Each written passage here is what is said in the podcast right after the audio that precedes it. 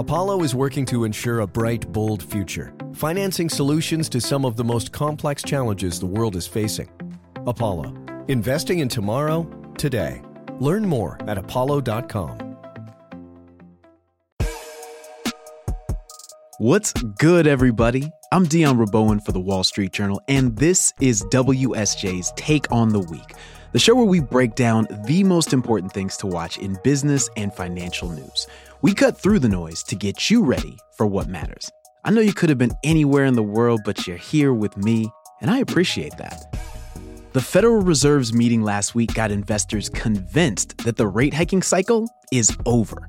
That pushed stock prices up for the seventh consecutive week, with the Dow Jones Industrial Average touching a new record high above 37,000.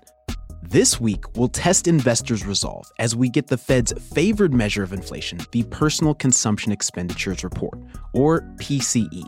If inflation keeps falling in line with what we saw from last week's CPI inflation report, it could give stocks and other risk assets like crypto or high yield bonds another leg up. But what if inflation doesn't keep falling? And what about reports that have shown falling disposable income and rising debt in recent months? We'll talk through all of that and more with the chief economist at payroll services provider ADP, Nela Richardson. Plus, online car retailer CarMax and shipping giant FedEx are set to report earnings this week. Both companies have a new competitor, the $1.5 trillion behemoth known as Amazon. The e commerce company announced plans in late November to start selling cars on its website in 2024. And just a couple weeks before that, WSJ reporter Dana Mattioli reported that Amazon has become the largest delivery company in the US. So, how serious is Amazon about selling cars and delivering packages? And how scared should CarMax, FedEx, and other competitors be? We'll get into all of that with the reporter who knows Amazon better than just about anyone else. But first, let's talk about the economy. The strength of the US economy this year has been a very pleasant surprise. And the biggest driver of that surprisingly strong economy has been the surprisingly strong American consumer. But if you dig into some recent data, there's reason to worry that the American consumer has been skipping leg day. Never skip leg day. The New York Fed's latest report showed credit card debt rose by the largest amount on record last quarter, and total credit card debt reached a new record high. At the same time, the US personal savings rate is at less than half its historical average, and data from Moody's Analytics shows that Americans earning less than $71,000 a year have seen their disposable income, meaning how much income they've got after taxes, decline for the last six quarters in a row. That's a year and a half. Much of that disposable income is being eaten away by still high prices at the grocery store, a still unaffordable housing market, and still rising costs for things like medical care and transportation. The job market has also stopped looking so red hot over the last few months, as most industries have either brought hiring to a standstill or started making cuts. Whenever I want to understand what's happening with jobs, the economy, and inflation, I know there is no one better equipped than ADP chief economist Nela Richardson, who joins me now. Nela, I want to talk about a couple reports that don't normally get a lot of attention. Uh, and one is even, it comes out every week, and most of the time it just sort of goes by and no one really notices, especially lately. That's the initial jobless claims, right? The initial jobless claims report is still historically low, but those numbers are starting to rise. And then we've seen continuing claims hit a two year high recently. That's jumped up by about 50% over the last 14 months. So I know you watch all the data. Is this a report that you're concerned about? Concern is not something that I would attribute to this report yet. And I think that's mm. the key word yet. Um, as okay. you note, the initial jobless claims are still very low. But also, as I'm sure you're well aware, Dion, that these are very bumpy numbers. They go up and down all the time.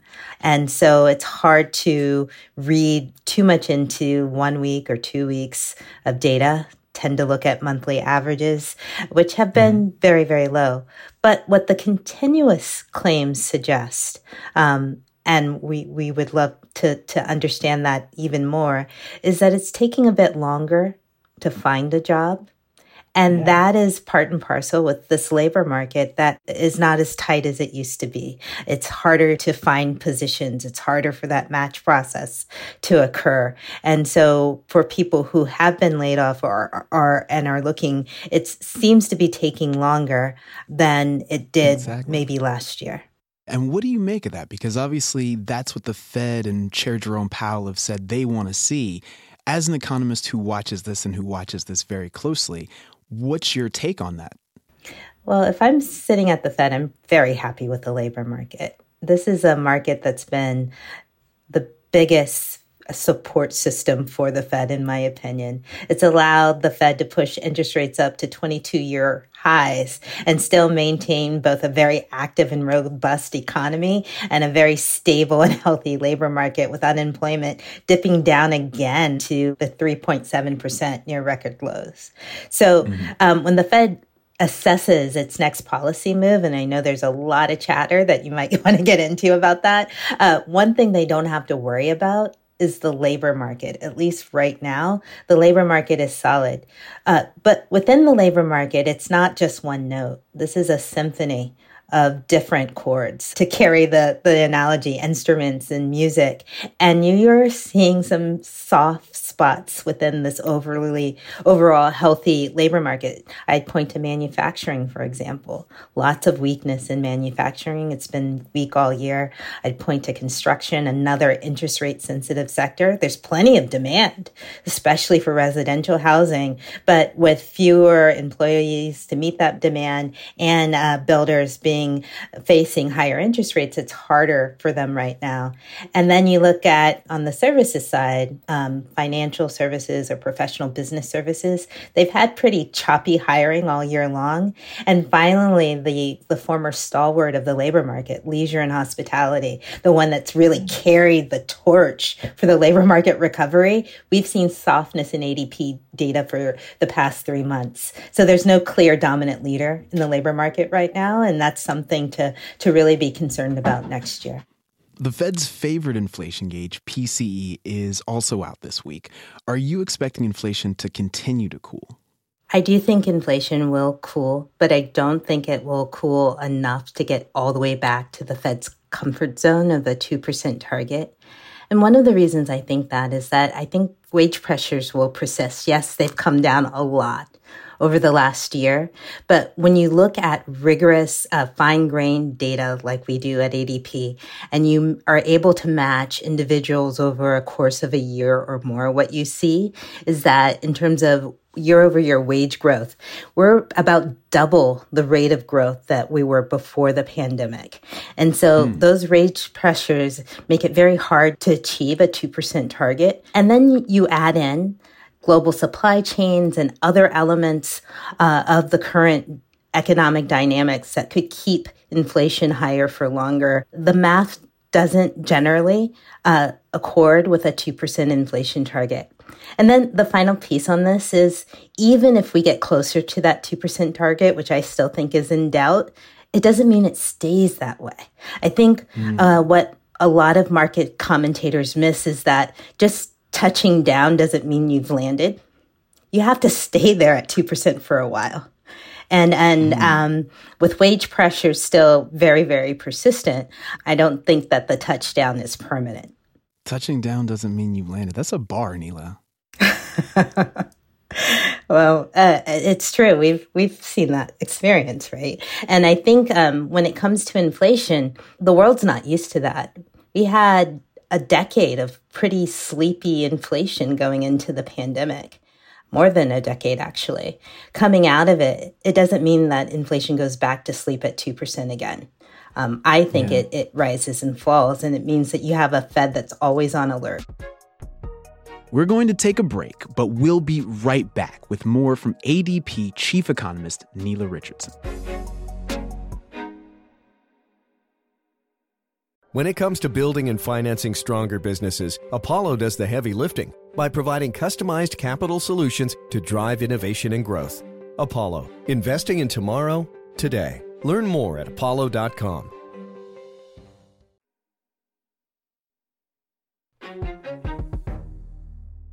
We are back. I'm talking with Nela Richardson. She is ADP's chief economist and head of the ADP Research Institute. Nela, let's get back to it. You talked about PCE inflation, and we'll get the data on that as part of the Personal Income and Outlays report that's out on Friday. It's also got a bunch of data on real disposable income, you know, how much people are earning, how much they're spending. When you look at that report, what's the piece of data or the number that you'll be looking at most closely, aside from the PCE inflation number?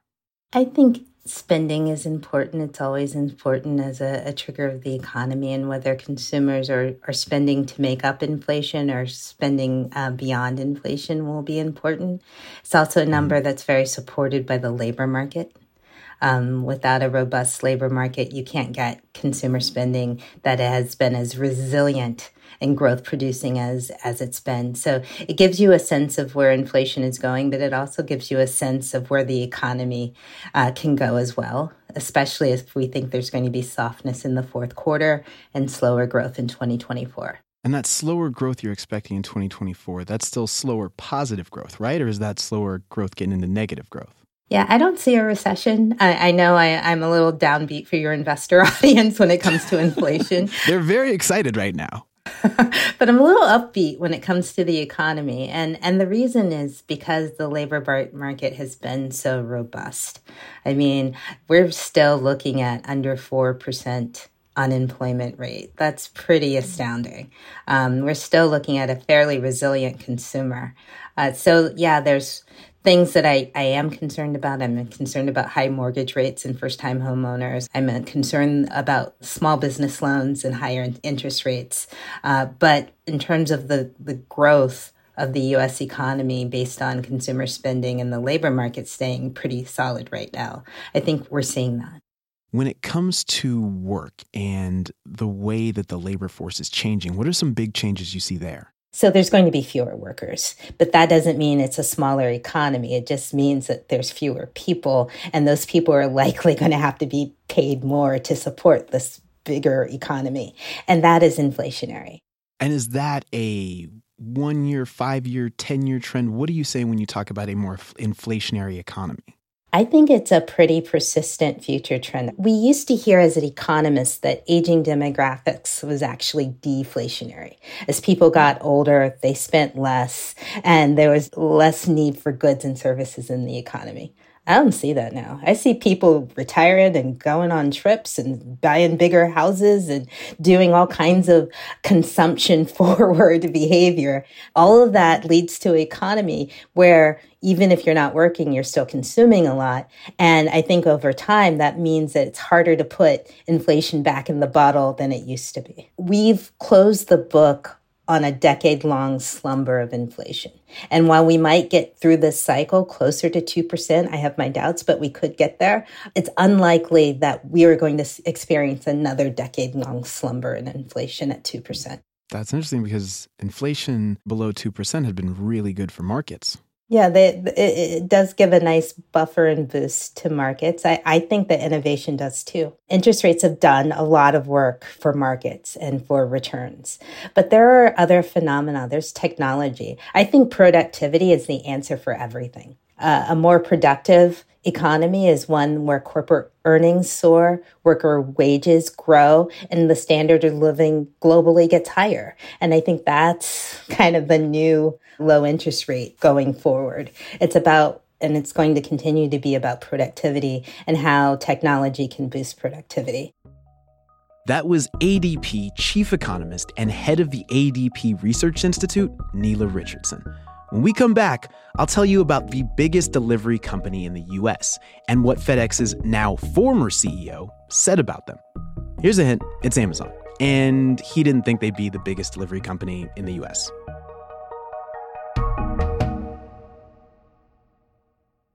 Apollo is working to ensure a bright, bold future, financing solutions to some of the most complex challenges the world is facing. Apollo, investing in tomorrow, today. Learn more at apollo.com.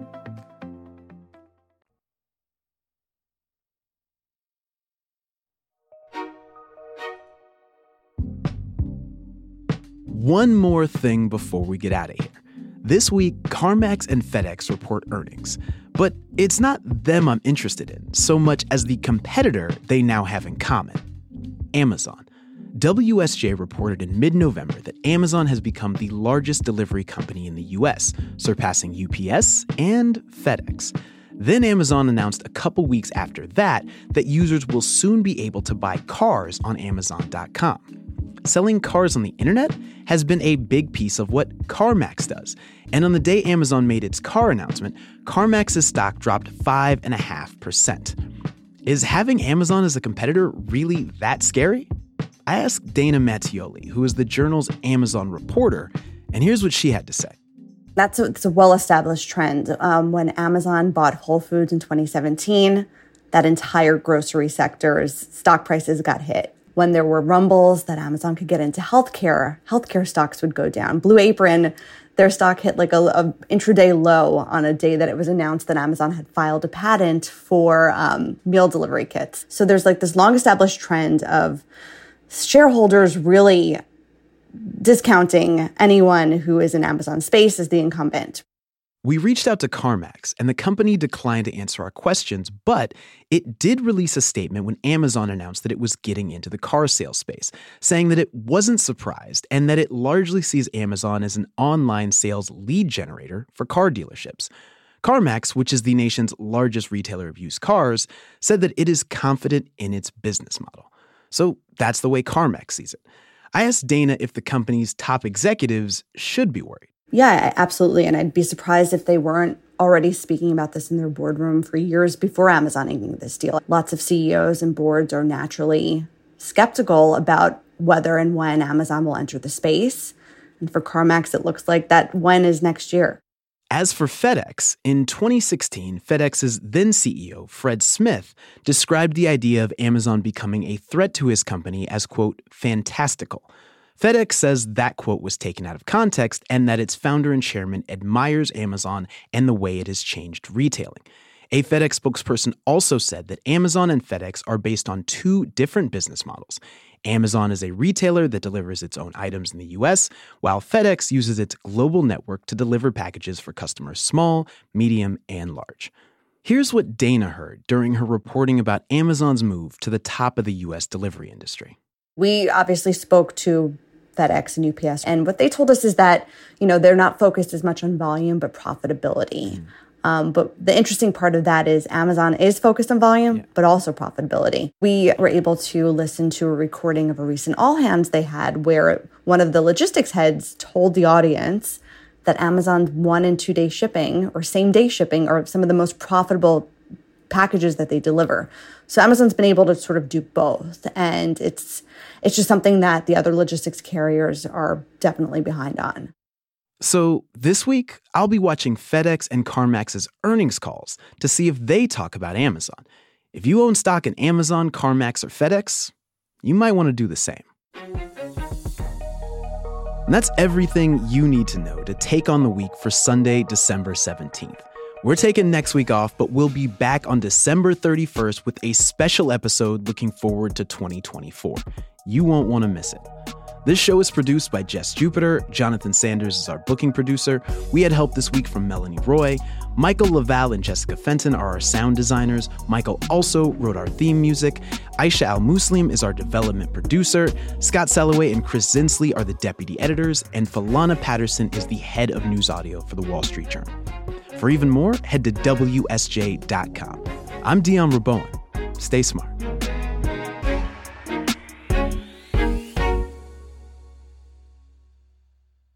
Apollo is working to ensure a bright, bold future, financing solutions to some of the most complex challenges the world is facing. Apollo, investing in tomorrow, today. Learn more at apollo.com.